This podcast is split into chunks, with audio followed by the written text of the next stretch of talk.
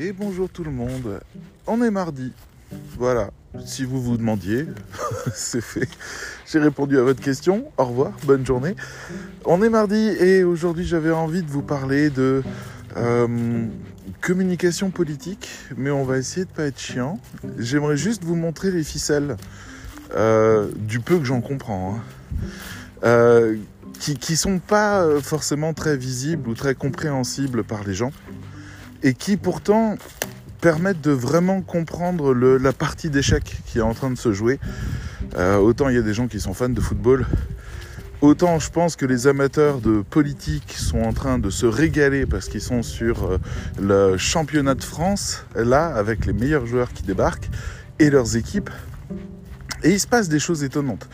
Euh, D'un côté, on a l'extrême droite qui est en train de, faire un spectacle incompréhensible de ralliement, de trahison familiale, de pleurnicherie en public, euh, etc. Et de l'autre côté, on a la gauche qui se subdivise encore avec Christiane Taubira qui vient d'arriver malgré le fait qu'elle a été élue dans un... Euh, comment s'appelle Dans la primaire populaire et donc elle est censée incarner toute la gauche, mais que tous les autres candidats la rejettent et finalement en fait que ça sera la perte de la gauche. Et en fait, eh ben tout se passe comme prévu pour eux. C'est ce qu'ils veulent, c'est ce qu'ils font. Et c'est là où c'est très étonnant parce que nous on voit un spectacle, on est en train de regarder la Coupe de France. La Coupe de France, qui va être le prochain président? Et j'ai bien peur que ça se joue entre finalement que deux candidats, à savoir Pécresse pour la droite et Macron pour le centre. Euh, ce centre, euh, centre très élargi, hein. centre un peu droit quand même, mais bon, centre, voilà. Et, euh, et, et, finalement, en fait, il n'y a que deux qui sont en train de jouer. Vous avez peut-être pas remarqué ça, mais tous les autres sont en train de jouer le championnat suivant. Et ça, c'est quelque chose que je trouve toujours vachement intéressant. C'est le moment où vous vous remarquez, où vous comprenez qu'en fait on est en train de vous mentir pour vous utiliser pour servir d'autres intérêts. Et c'est tout à fait normal. c'est le jeu politique qui est comme ça. Ils sont réellement en train de jouer de communication, de stratégie, de technique marketing, d'engagement, d'indignation pour pouvoir susciter votre vote qui est déjà considéré comme inutile. Alors je dis ça, mais euh, continuez à vous sentir entièrement libre de voter pour qui vous voulez, parce que servir les intérêts du candidat que vous choisissez n'est pas idiot. Ça reste quelque chose de très bien.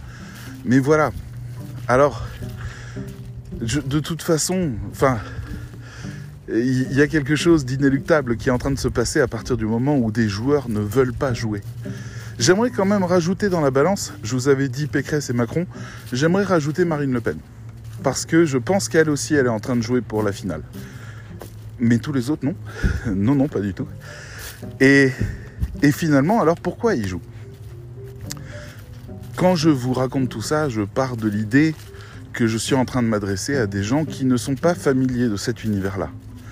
Et qui euh, sont toujours déçus de ne pas comprendre ce que les politiques font et euh, qu'ils ne s'engagent pas au combat autant qu'on voudrait, qu'ils ne s'engagent pas à la détermination. Je suis en train de passer des, zones de boue dégueulasses. Ah Bref, c'est ça les balades en forêt en hiver.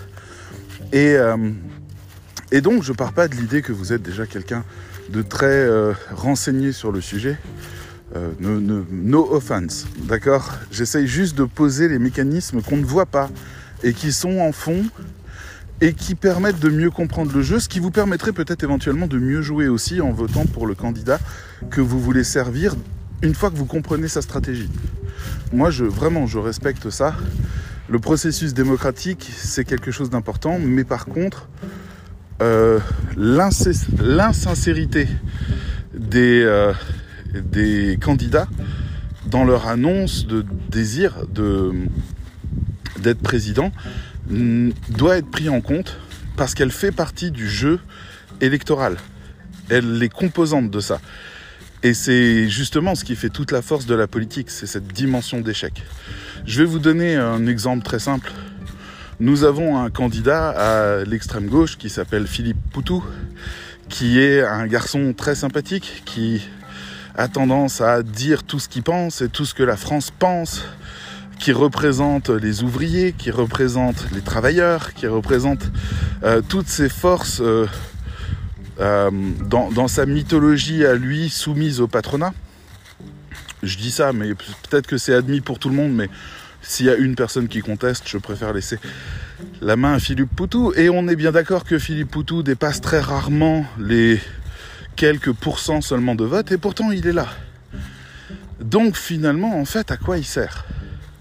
Pourquoi il vient? Eh bien lui, il vient pour défendre son parti, mais au-delà de son parti, pour défendre les travailleurs. C'est-à-dire que pendant le temps des présidentielles, il va avoir, s'il a les 500 signatures, l'occasion de parler avec les puissants. Lui, il est, euh, c'est pas postier, mais c'est euh, voilà manutentionnaire, je sais plus. Enfin, il a un métier euh, qui est assez simple dans l'échelle sociale. Et donc il représente toute cette classe-là qui a vraiment besoin de représentation parce qu'il n'y a personne pour parler en leur nom. Les politiciens font de la politique. Philippe Poutou, il vient leur casser la gueule au nom du peuple. Et ça sert qu'à ça. Avec un deuxième effet qui se coule qui les intéresse beaucoup, qui est le fait d'avoir plus d'adhérents dans leur parti. Parce que vous verrez que tout ça est toujours lié à une question d'argent. Alors l'argent, elle permet deux choses dans cet euh, échiquier politique. Elle permet d'abord d'exister en tant que parti, parce qu'il y a le financement qui permet de le faire tourner. Et vous allez voir que ça peut avoir des très gros impacts de ne plus avoir cet argent-là sur le paysage même politique, sur le monde même des idées. Et la deuxième, c'est l'enrichissement. Et il y a certains partis qui cherchent avant tout l'enrichissement. Donc Philippe Poutou, il est là pour exister, il est là pour faire exister une parole, une parole qui est très peu connue, qu'on a connue grâce aux Gilets jaunes, qu'on a entendu, qui a été représentée.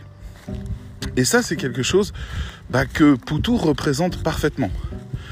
J'aimerais bien que, les autres partis euh, qui ont essayé de s'allier à eux l'image des Gilets jaunes laissent tomber, parce qu'il n'y en a qu'un qui représente ça aujourd'hui. Très clairement, c'est Philippe Poutou. Donc, lui, voilà, il n'est pas là du tout pour se faire élire. Il ne saurait pas quoi faire d'ailleurs du rôle présidentiel. Ça serait un changement de classe, ça serait une déconnexion avec sa base, ça serait aussi une trahison de ses valeurs. Donc, il n'y va pas pour ça. C'est un des candidats. Voilà, on en a d'autres qui sont en train de jouer d'abord au jeu direct, qui veulent être élus. Donc là, on les repère parce qu'en fait, c'est très structuré d'un coup. On va prendre les trois que j'ai cités. On va prendre d'un côté Macron, qui lui a tout un parti en ordre de bataille, plus d'autres partis qui se rallient à lui. Donc c'est quelque chose qui s'organise très fort. Il commence à y avoir une campagne qui s'appelle Avec nous, qui est en train de sortir, alors que lui-même n'est pas encore déclaré candidat. Lui, il est en train de jouer une stratégie, attendre la dernière minute pour se déclarer, pour faire une espèce de, technique à la hussarde, pour réussir à attraper le totem et à filer vite dans la surprise, en laissant en fait tous les autres candidats s'enliser dans des débats et en arrivant lui en tant que bah vous avez mon bilan non? Bon bah alors on continue et c'est tout. C'est une stratégie, est-ce qu'elle va marcher? J'en sais rien, mais en tout cas, il est en train de jouer la montre. Ce qui agace prodigieusement les gens à 69 jours des élections présidentielles, parce que il n'y aura pas le moyen de tuer le roi en public et donc de récupérer la couronne. Il est en train d'éviter le combat. Ou peut-être que il va d'abord les laisser un peu se fatiguer entre eux avant d'arriver avec beaucoup de fraîcheur et renverser la chose pour refaire un deuxième 2017, il y pense. C'est une stratégie qui est déjà planifiée. Il y a un papier quelque part qui explique exactement le calendrier des événements. Et ça correspond à une stratégie psychologique. Mais la nôtre, en tant que électeur, qu'est-ce que nous, nous allons penser si on fait ci ou si on fait ça? Et ils sont des grands experts de ça. Donc voilà quelqu'un qui veut conserver le pouvoir. Bon. De l'autre côté, on a Valérie Pécresse qui a la légitimité de la droite et qui a la chance, elle, de ne pas avoir de, d'opposants dans son propre camp. On verra que la gauche a un peu pas joué la bonne carte de ce côté-là. Et Valérie Pécresse, elle a deux enjeux. Le premier, c'est que son parti est très démobilisé. Ils ont été finalement assez peu présents pendant le quinquennat en tant qu'opposants. Ils ont laissé la place à d'autres. Il faut réussir à rebâtir la confiance, il faut réussir à refaire le lien avec le passé, d'où le fait qu'elle utilise énormément de termes appartenant au discours du président Nicolas Sarkozy, qui était une très grosse figure de la droite. Et il y a donc euh, une volonté pour elle de rallier toute la droite, de, centre droit jusqu'au bord de l'extrême droite, et d'essayer de, de redevenir une force Alors la force politique de la droite, c'est euh, faire tourner la France comme une entreprise. Ça veut dire euh, veiller au bien-être des salariés, financer ce qui doit être financé, essayer de faire des économies partout où on peut, redevenir très productif, etc. La droite, en gros, c'est le fait d'exclure du champ politique la dimension financière, le libéralisme, tu as le droit de faire ce que tu veux financièrement. Par contre, la société, tu dois respecter ses règles. Voilà. Alors que la gauche, c'est tu ne peux pas faire n'importe quoi financièrement.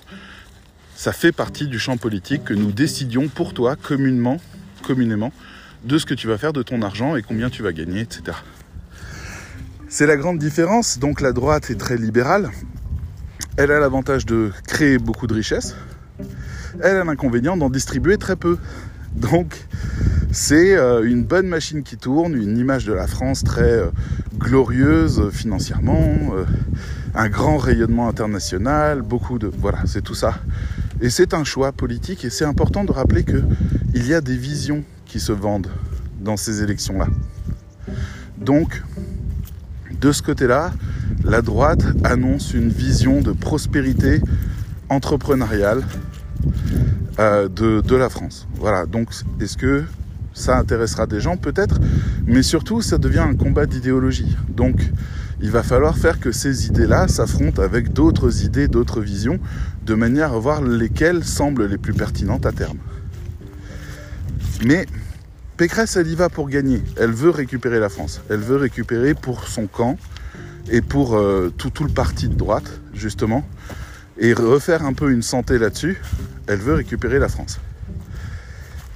Marine Le Pen, c'est très étonnant parce que c'est peut-être la première fois de toute l'histoire du parti qu'elle veut réussir, que l'extrême droite veut tenter sa chance. Ils ont viré tous les, euh, tous les gens sales de leur parti.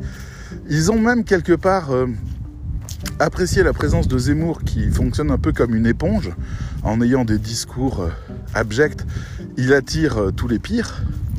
Donc en fait, ça épure le parti d'extrême droite de Marine Le Pen, le Rassemblement national, ce qui fait que ces idées qui sont extrême droite deviennent moins extrême droite tout en restant extrême droite. C'est-à-dire on parle toujours de racisme, on parle toujours de, de division des Français, on parle toujours d'humains de seconde classe, il y a toujours toutes ces saloperies-là, mais elles sont beaucoup plus diluées dans un raisonnement général et dans une vision possible de la France, ce qui fait qu'elle devient de plus en plus éligible du fait qu'elle devient de plus en plus compatible avec la fonction présidentielle. On ne peut pas élire par exemple Éric Zemmour parce que ça serait la guerre civile. C'est le problème. Quand je dis ça, si vous aviez l'intention de voter pour Éric Zemmour, allez-y, hein, c'est pas un problème. Mais, juste le mode de fonctionnement de clivage, de dénonciation, euh, amènerait à une chasse aux sorcières très rapide et à un déferlement de haine et de violence dans tout le pays. Et je crois que la majorité, petite peut-être, mais la majorité des Français va faire rempart à ça. Donc au cas du second tour, il sera bloqué. Voilà, mais je le dis parce que c'est ce qui a toujours eu lieu, il y a un bouclier républicain qui se met en place, parce que ce qu'on veut avant tout, c'est ben, continuer à vivre et continuer à vivre ensemble. Donc on va chercher quand même ceux qui font consensus, quitte à ce qu'ils soient un peu chiants ou qui nous emmerdent. On va chercher le consensus bien plus que le clivage et la guerre. Voilà. Mais on voit que Marine Le Pen, elle, elle commencerait à pouvoir faire consensus. Parce que, par exemple, elle attaque plus vraiment les musulmans de France. Elle attaque plus vraiment elle attaque plus du tout les juifs de France. Elle attaque plus les populations de France, comme le faisait son père. elle attaque l'extérieur. L'ennemi à l'extérieur. L'ennemi c'est l'Europe, l'ennemi c'est les migrants, l'ennemi c'est l'Afrique, l'ennemi c'est la Chine, l'ennemi c'est les États-Unis. Et donc en fait, euh, la France peut se rassembler contre un ennemi commun. C'est une phrase de Napoléon. Pour fédérer les nations, donnez-leur un ennemi commun. Donc elle a nettoyé, épuré tout ce qui était clivant et qui aurait fait lever ce bouclier, ce qui fait qu'aujourd'hui, elle a aussi toute une analyse politique qui fait que elle a une vision. Et elle vient à la place d'être tout le temps dans la critique, la défense et, et l'attaque, en fait, elle est beaucoup plus dans la proposition. Et elle est beaucoup plus humaine aussi dans sa manière de faire, ce qui fait qu'elle peut commencer à séduire maintenant beaucoup plus d'électeurs, un panel bien plus grand qui pourrait juste croire en sa vision. Et elle serait indirectement aussi maîtrisée par sa neutralisée par cette vision. Elle ne pourrait pas trahir cette vision, arriver au pouvoir. Et donc, bah, quelque part, en fait, c'est un peu rassurant de savoir que les choses les plus extrêmes de l'extrême droite ne peuvent par définition pas arriver au pouvoir dans la Ve République. Bref, c'est les trois candidats qui veulent la place. Les autres, ils veulent quoi? Comment ça se fait qu'on a Yannick Jadot pour les écologistes, Jean-Luc Mélenchon pour l'extrême gauche, enfin la France insoumise, euh, ou euh, Anne Hidalgo? Alors Anne Hidalgo, j'aimerais bien dire qu'elle veut gagner, euh, parce qu'elle a tout normalement pour gagner, mais je crois qu'elle... Enfin, il n'y a, a aucun signe qui montre que la France veut d'elle ou s'intéresse à elle. C'est assez terrible et pour la gauche, c'est sa candidate et sa candidate euh, ne fédère vraiment pas grand monde. On est de l'ordre de 5% des votes. Et en plus, il y a 7 candidats à gauche.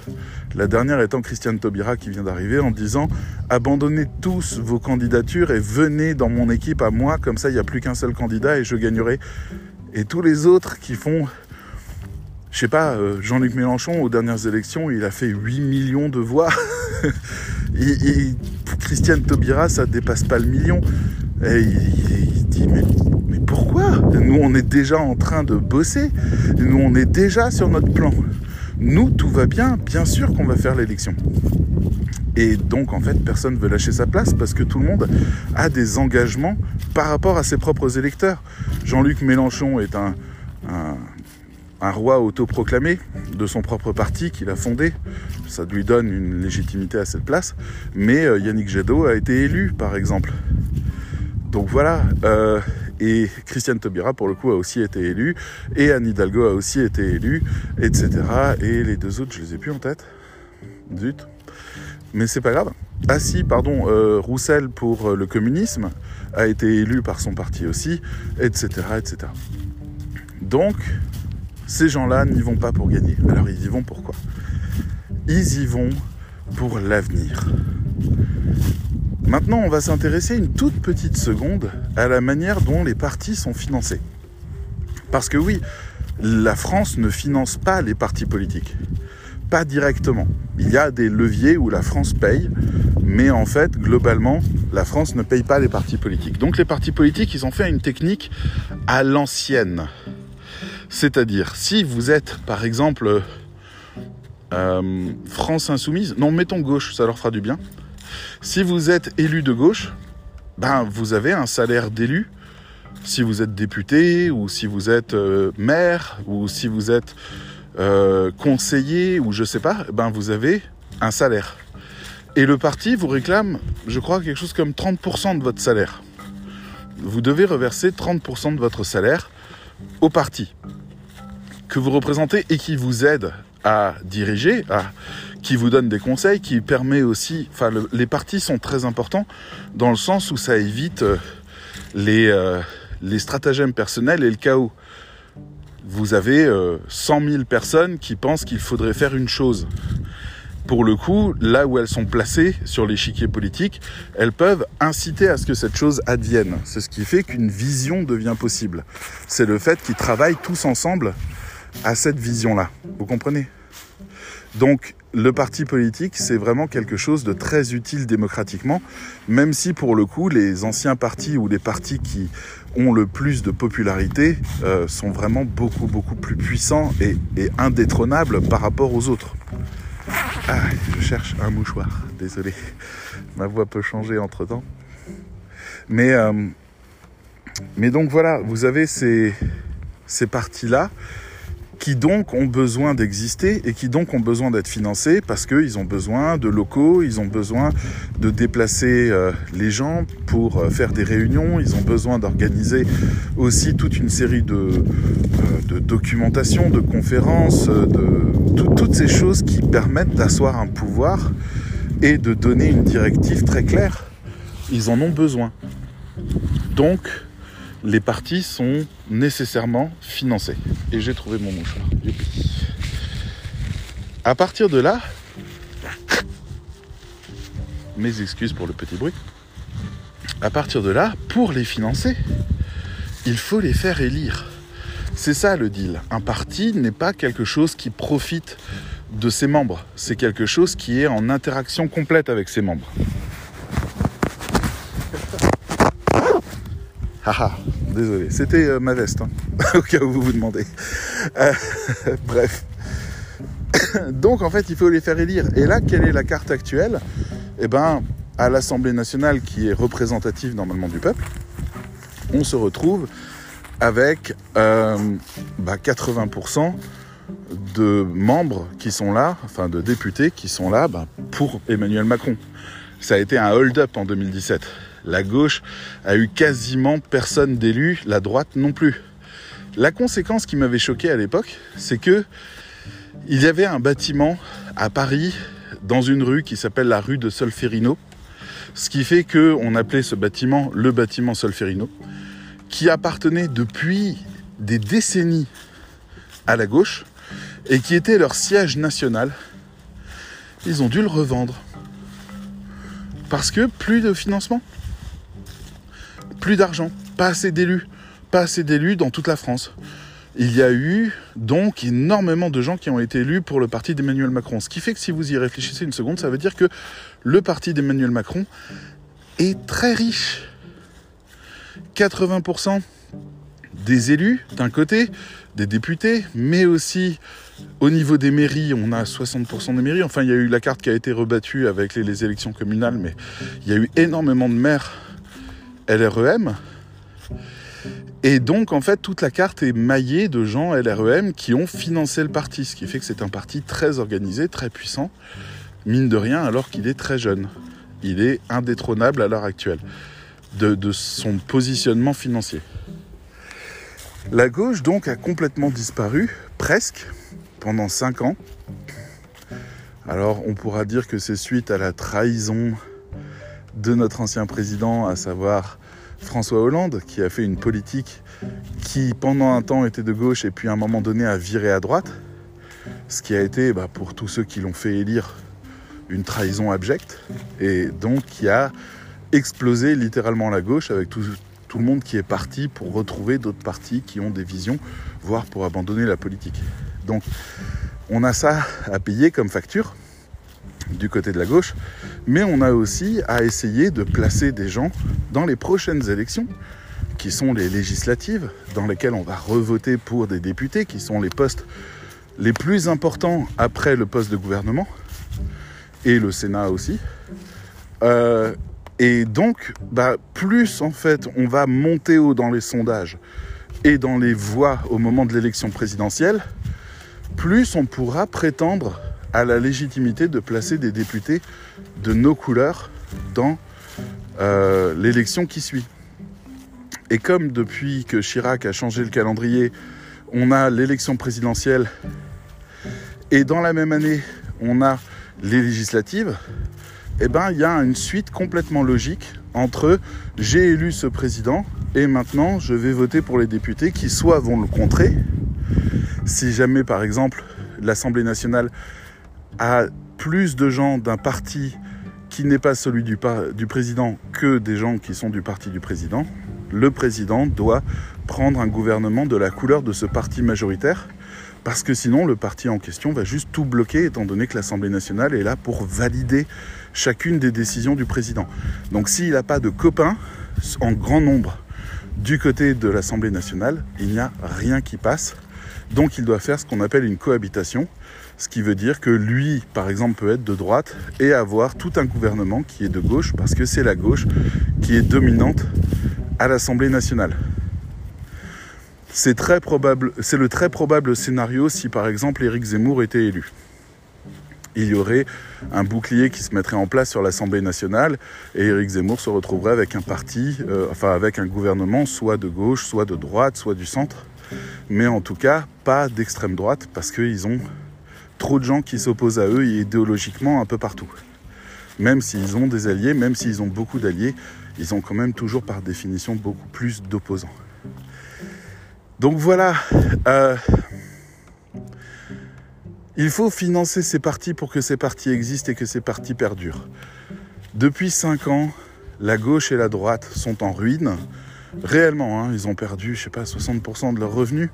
Donc le parti s'est effrité. Donc en fait, les, aides, les soutiens, les moyens, les, tous les arrangements qu'il peut y avoir dans un parti, en fait, ont diminué drastiquement ce qui fait qu'ils ont eu énormément de mal à exister sur la scène médiatique et à se faire entendre en tant que parti, puisqu'ils représentaient beaucoup moins de Français, finalement, étant donné que le nombre de leurs membres élus était vraiment beaucoup moindre.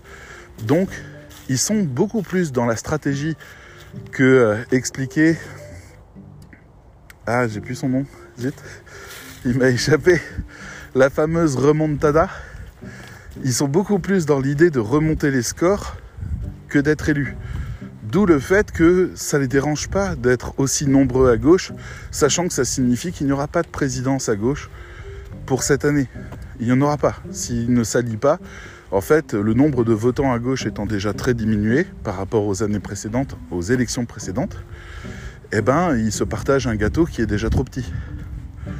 Donc voilà, ils partent de l'idée que ce qu'il faut, c'est chacun qu'il fasse un maximum de scores à gauche pour pouvoir après avoir le plus d'élus possible députés, puis les maires, de manière à avoir beaucoup de revenus, de manière à pouvoir lancer quelque chose avec une meilleure offensive, une meilleure cartographie, de meilleurs soutiens en 2027.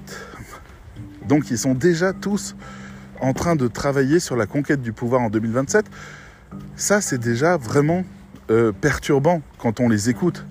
Je veux dire, on pourrait croire que Mélenchon veut gagner. Il a failli gagner en 2017. Il a failli gagner. Il était à 800 000 voix d'arriver au second tour. Il a failli gagner. Et on disait, à juste titre, je pense, que face à Macron, il gagnait. À l'époque, on ne faisait pas confiance à Macron. Aujourd'hui, je vous je ne sais pas. je vous laisse chacun choisir. Mais à l'époque, les Français ne faisaient pas tant que ça confiance à Macron. Mais Macron-Le Pen, c'était évident. Macron contre l'extrême droite, on choisit Macron, on fait le barrage.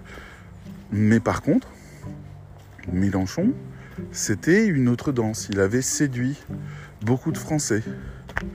Et les Français n'auraient pas forcément levé le bouclier, ce qui veut dire qu'ils auraient étudié les deux programmes.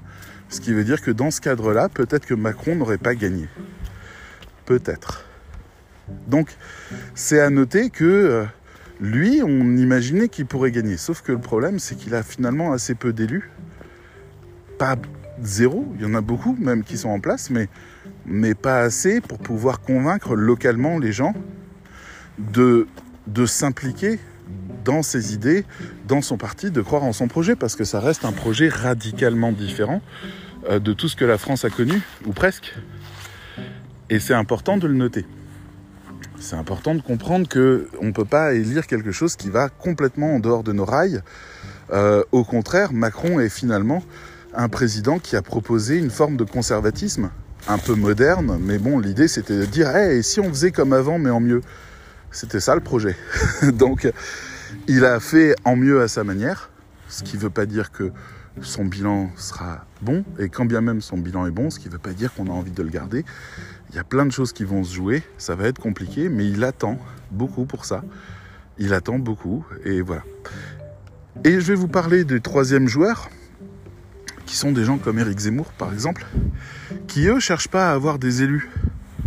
Enfin, peut-être que si, je ne sais pas à quoi il rêve quand il est seul chez lui, ou à quoi rêve sa compagne, qui... Euh, qui a l'air de diriger euh, toute sa campagne. Euh, mais il y a à l'extrême droite et Alors à l'extrême gauche, je touche pas à Fabien Roussel pour l'instant parce que je l'ai pas bien étudié et je ne sais pas exactement ce qu'il veut et ce qu'il fait. Et je crois qu'il est très sincère dans sa démarche. Donc lui, c'est les communismes, euh, les communistes. Je ne sais pas ce qu'il propose. Mais l'extrême droite, historiquement, c'est des gens qui piquent dans le portefeuille. Désolé si vous faites partie de l'extrême droite. Euh, vous le savez sans doute, l'extrême droite se repose sur l'indignation, l'opposition, la critique, l'attaque et la révolte sociale pour pouvoir attirer les voix de ceux qui veulent un monde simple, simplifié, mais aussi de justice, mais de justice avec le courage de, d'être en opposition avec le reste du monde. Donc c'est minoritaire, néanmoins ça permet de mon... Eh ben voilà mon chien qui a de nouveau trouvé quelque chose. Ah bah oui, c'est un daim.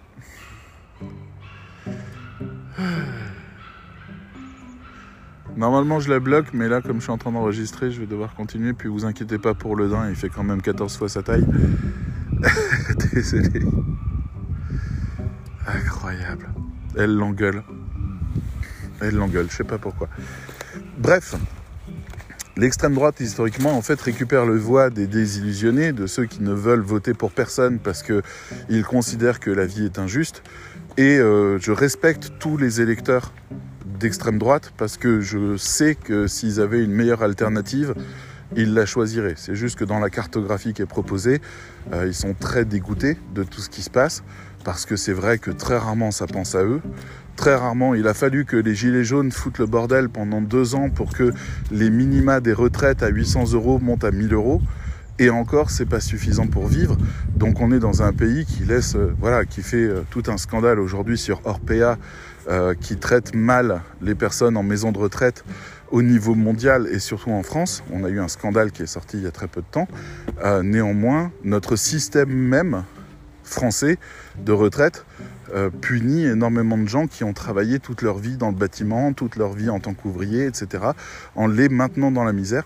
Ce que je trouve aberrant en termes de, philosophie sociale.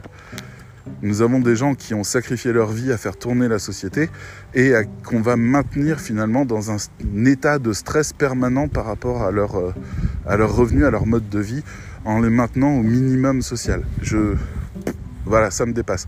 Les riches et les personnes qui ont très bien gagné leur vie pourraient gagner moins, un peu moins, pour que les pauvres, une fois arrivés à la fin de leur vie, à avoir bien complété toutes leurs euh, annuités se retrouvent à avoir un surplus qui leur offre une meilleure vie vers la fin de leur vie. Ça semblerait tellement normal. Mais bon, quand je dis ça, je suis de gauche.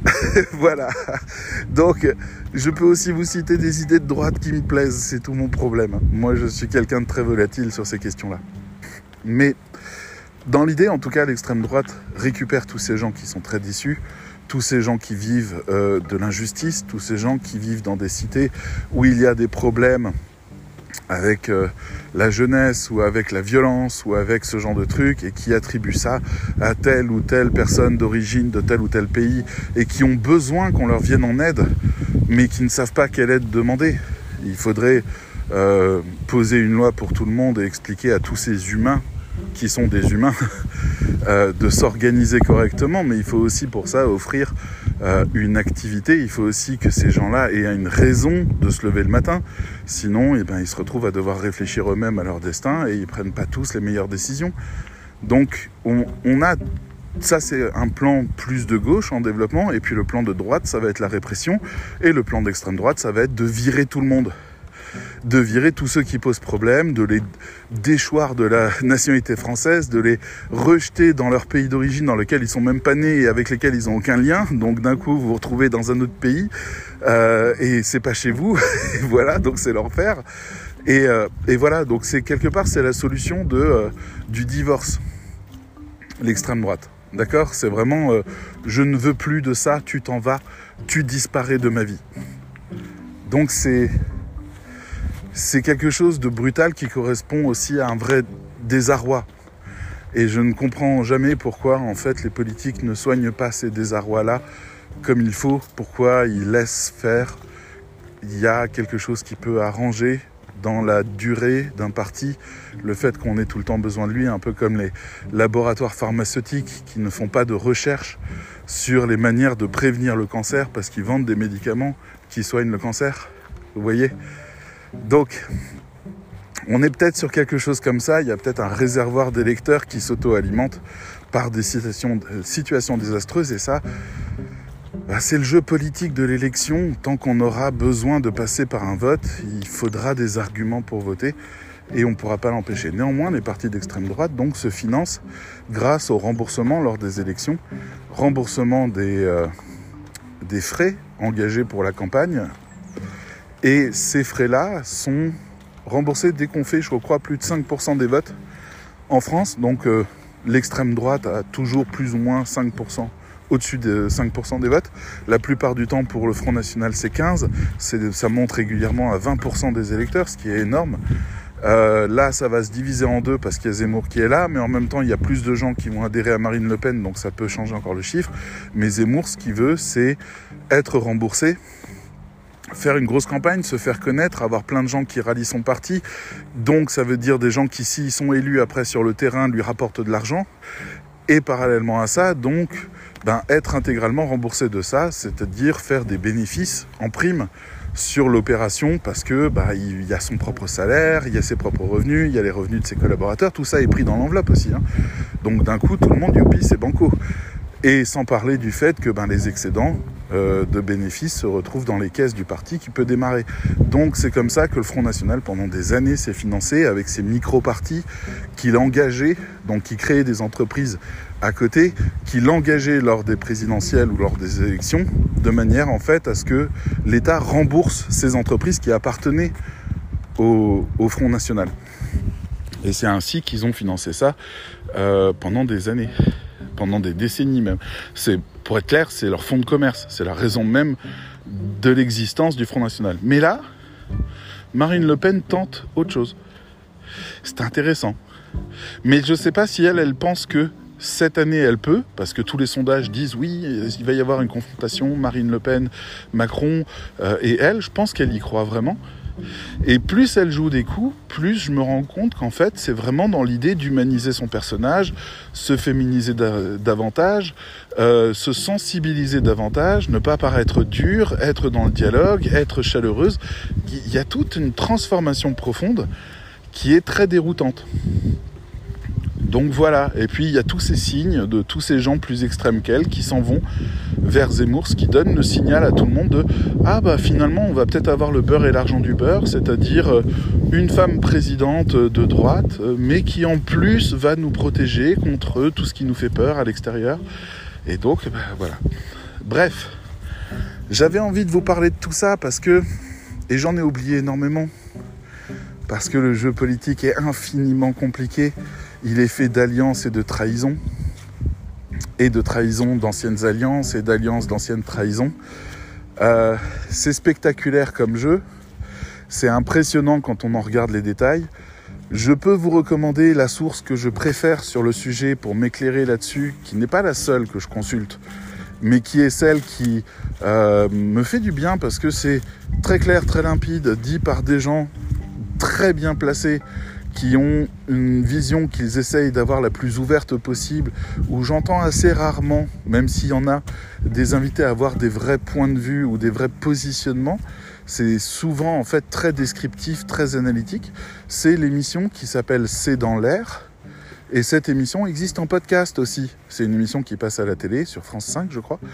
Et euh, c'est une émission qui existe aussi en podcast, que vous pouvez retrouver où pendant une heure, vous allez avoir des débats à 3-4 personnes euh, qui vont porter sur les sujets d'actualité mondiaux. Donc si à un moment donné, vous voulez savoir ce qu'est l'inflation, pourquoi elle existe, quelles sont ses futures conséquences, bonnes ou mauvaises, euh, pour l'Europe ou pour la France. Si vous voulez savoir comment Joe Biden s'en sort aux États-Unis, est-ce que c'est un président populaire après Trump ou au contraire, est-ce que vous voulez savoir ce que devient Trump qu'est-ce qu'il est en train de préparer comme saloperie et qu'est-ce qu'il est déjà en train de mettre en place pour la suite et comment il est en train de faire peur à toute la partie de droite qui est son, propre parti, comment il est en train de les effrayer et de les asseoir. Euh, spectaculaire. Si vous voulez savoir comment la Chine s'en sort ou comment les cartes internationales se rebattent ou tout simplement comment Macron pense ses campagnes, pense sa communication, pense ses actions politiques et ce qu'il cherche, eh ben, cette émission-là vous éclairera 100 fois mieux que ce que je viens de faire dans ce podcast. Et elle est vraiment accessible à tout le monde. C'est vraiment fait pour ça. Et c'est vraiment une chance d'avoir des gens compétents, réellement compétents, qui prennent le temps dans ces émissions de vous parler du vaccin, de vous parler de la situation sanitaire, de vous parler du pass vaccinal, de comment il est perçu, mais aussi à quoi il sert et comment est-ce qu'il et qu'est-ce qui devient et pourquoi est-ce qu'il se maintient alors qu'en fait on pense que ça n'est plus nécessaire aujourd'hui, etc., etc. Donc c'est très important de comprendre les mouvements sur l'échiquier pour ne pas s'énerver pour rien et pour ne pas interpréter les choses mal. La plupart du temps, les gens poursuivent des buts qui les servent et qui servent leur longévité. Et c'est normal parce que c'est un métier qui est financé, politique. Je veux dire, euh, Mélenchon, par exemple, il a plus de 12 000 euros par mois. Ça va, pour quelqu'un qui représente l'extrême gauche. Euh, mais c'est même pas une caricature parce qu'ils sont tous comme ça. Ils gagnent tous ces sommes-là en cumulant les différents postes et les différentes représentations et le parti qui les finance, etc. Mais en même temps, des Mélenchons, il n'y en a qu'un. Donc, si vous voulez ne pas vous énerver face à ces choses, mettez-y du sens. J'avais envie de faire ce podcast-là parce que je me rends compte que même moi, je m'énerve quand je vois certaines choses. Même moi, je suis dans l'incompréhension quand je vois certaines choses. Et quand j'écoute les explications qui sont derrière, bah, je me dis, ah ouais, d'accord, ok, c'est comme ça qu'ils veulent la jouer, c'est comme ça ce qu'ils veulent obtenir, c'est ce qui se passe. Donc là, par exemple, sur cette élection présidentielle, moins de la moitié des candidats veulent être élus. C'est important de le comprendre, c'est important de, pour prendre de la distance par rapport à ce qui est dit et pour comprendre pourquoi certains coups d'éclat arrivent ou alors pourquoi certains programmes ne sont tout simplement pas encore là 70 jours avant l'élection. Nous ne savons toujours pas ce que Christiane Taubira, Nidalgo, enfin Nidalgo déjà un petit peu, euh, Jean-Luc Mélenchon, il a gardé le même programme que 2017. Yannick Jadot, c'est pas clair, il veut taxer les riches, c'est tout ce qu'on a à peu près compris, même si c'est un peu plus compliqué que ça. Bref, les visions, les visages, et après les programmes, pour ceux qui ne veulent pas être élus, les visions, les programmes et après les visages, pour ceux qui veulent être élus, ça ressemble un petit peu à ça. Bref, désolé, j'espère que je vous ai pas saoulé avec ça, j'avais très envie pour nos auditeurs euh, qui ne sont pas en France et qui ont peut-être besoin aussi de comprendre comment fonctionne la politique dans leur propre pays, euh, d'avoir ces cartes que j'avais envie de distribuer avec vous, mais aussi parce que on va arriver dans une période d'hystérisation de la politique en France pendant les deux ou trois prochains mois. Euh, et je pense que c'est important de comprendre le jeu qui se joue si vous voulez vraiment apprécier les différents mouvements et aussi savoir à qui vous allez vraiment donner votre voix, à qui elle sera utile. Ça peut être pour financer un parti qui euh, est là pour rappeler qu'on est en colère, comme les partis d'extrême droite, par exemple. Ça peut être aussi pour envoyer un signal au futur président en disant hey, vous avez vu quand même que la gauche a fait un gros score, mine de rien, vous avez intérêt à mettre de la gauche dans votre programme parce que sinon ça va pas le faire. Il faut quand même tenir compte du score des autres.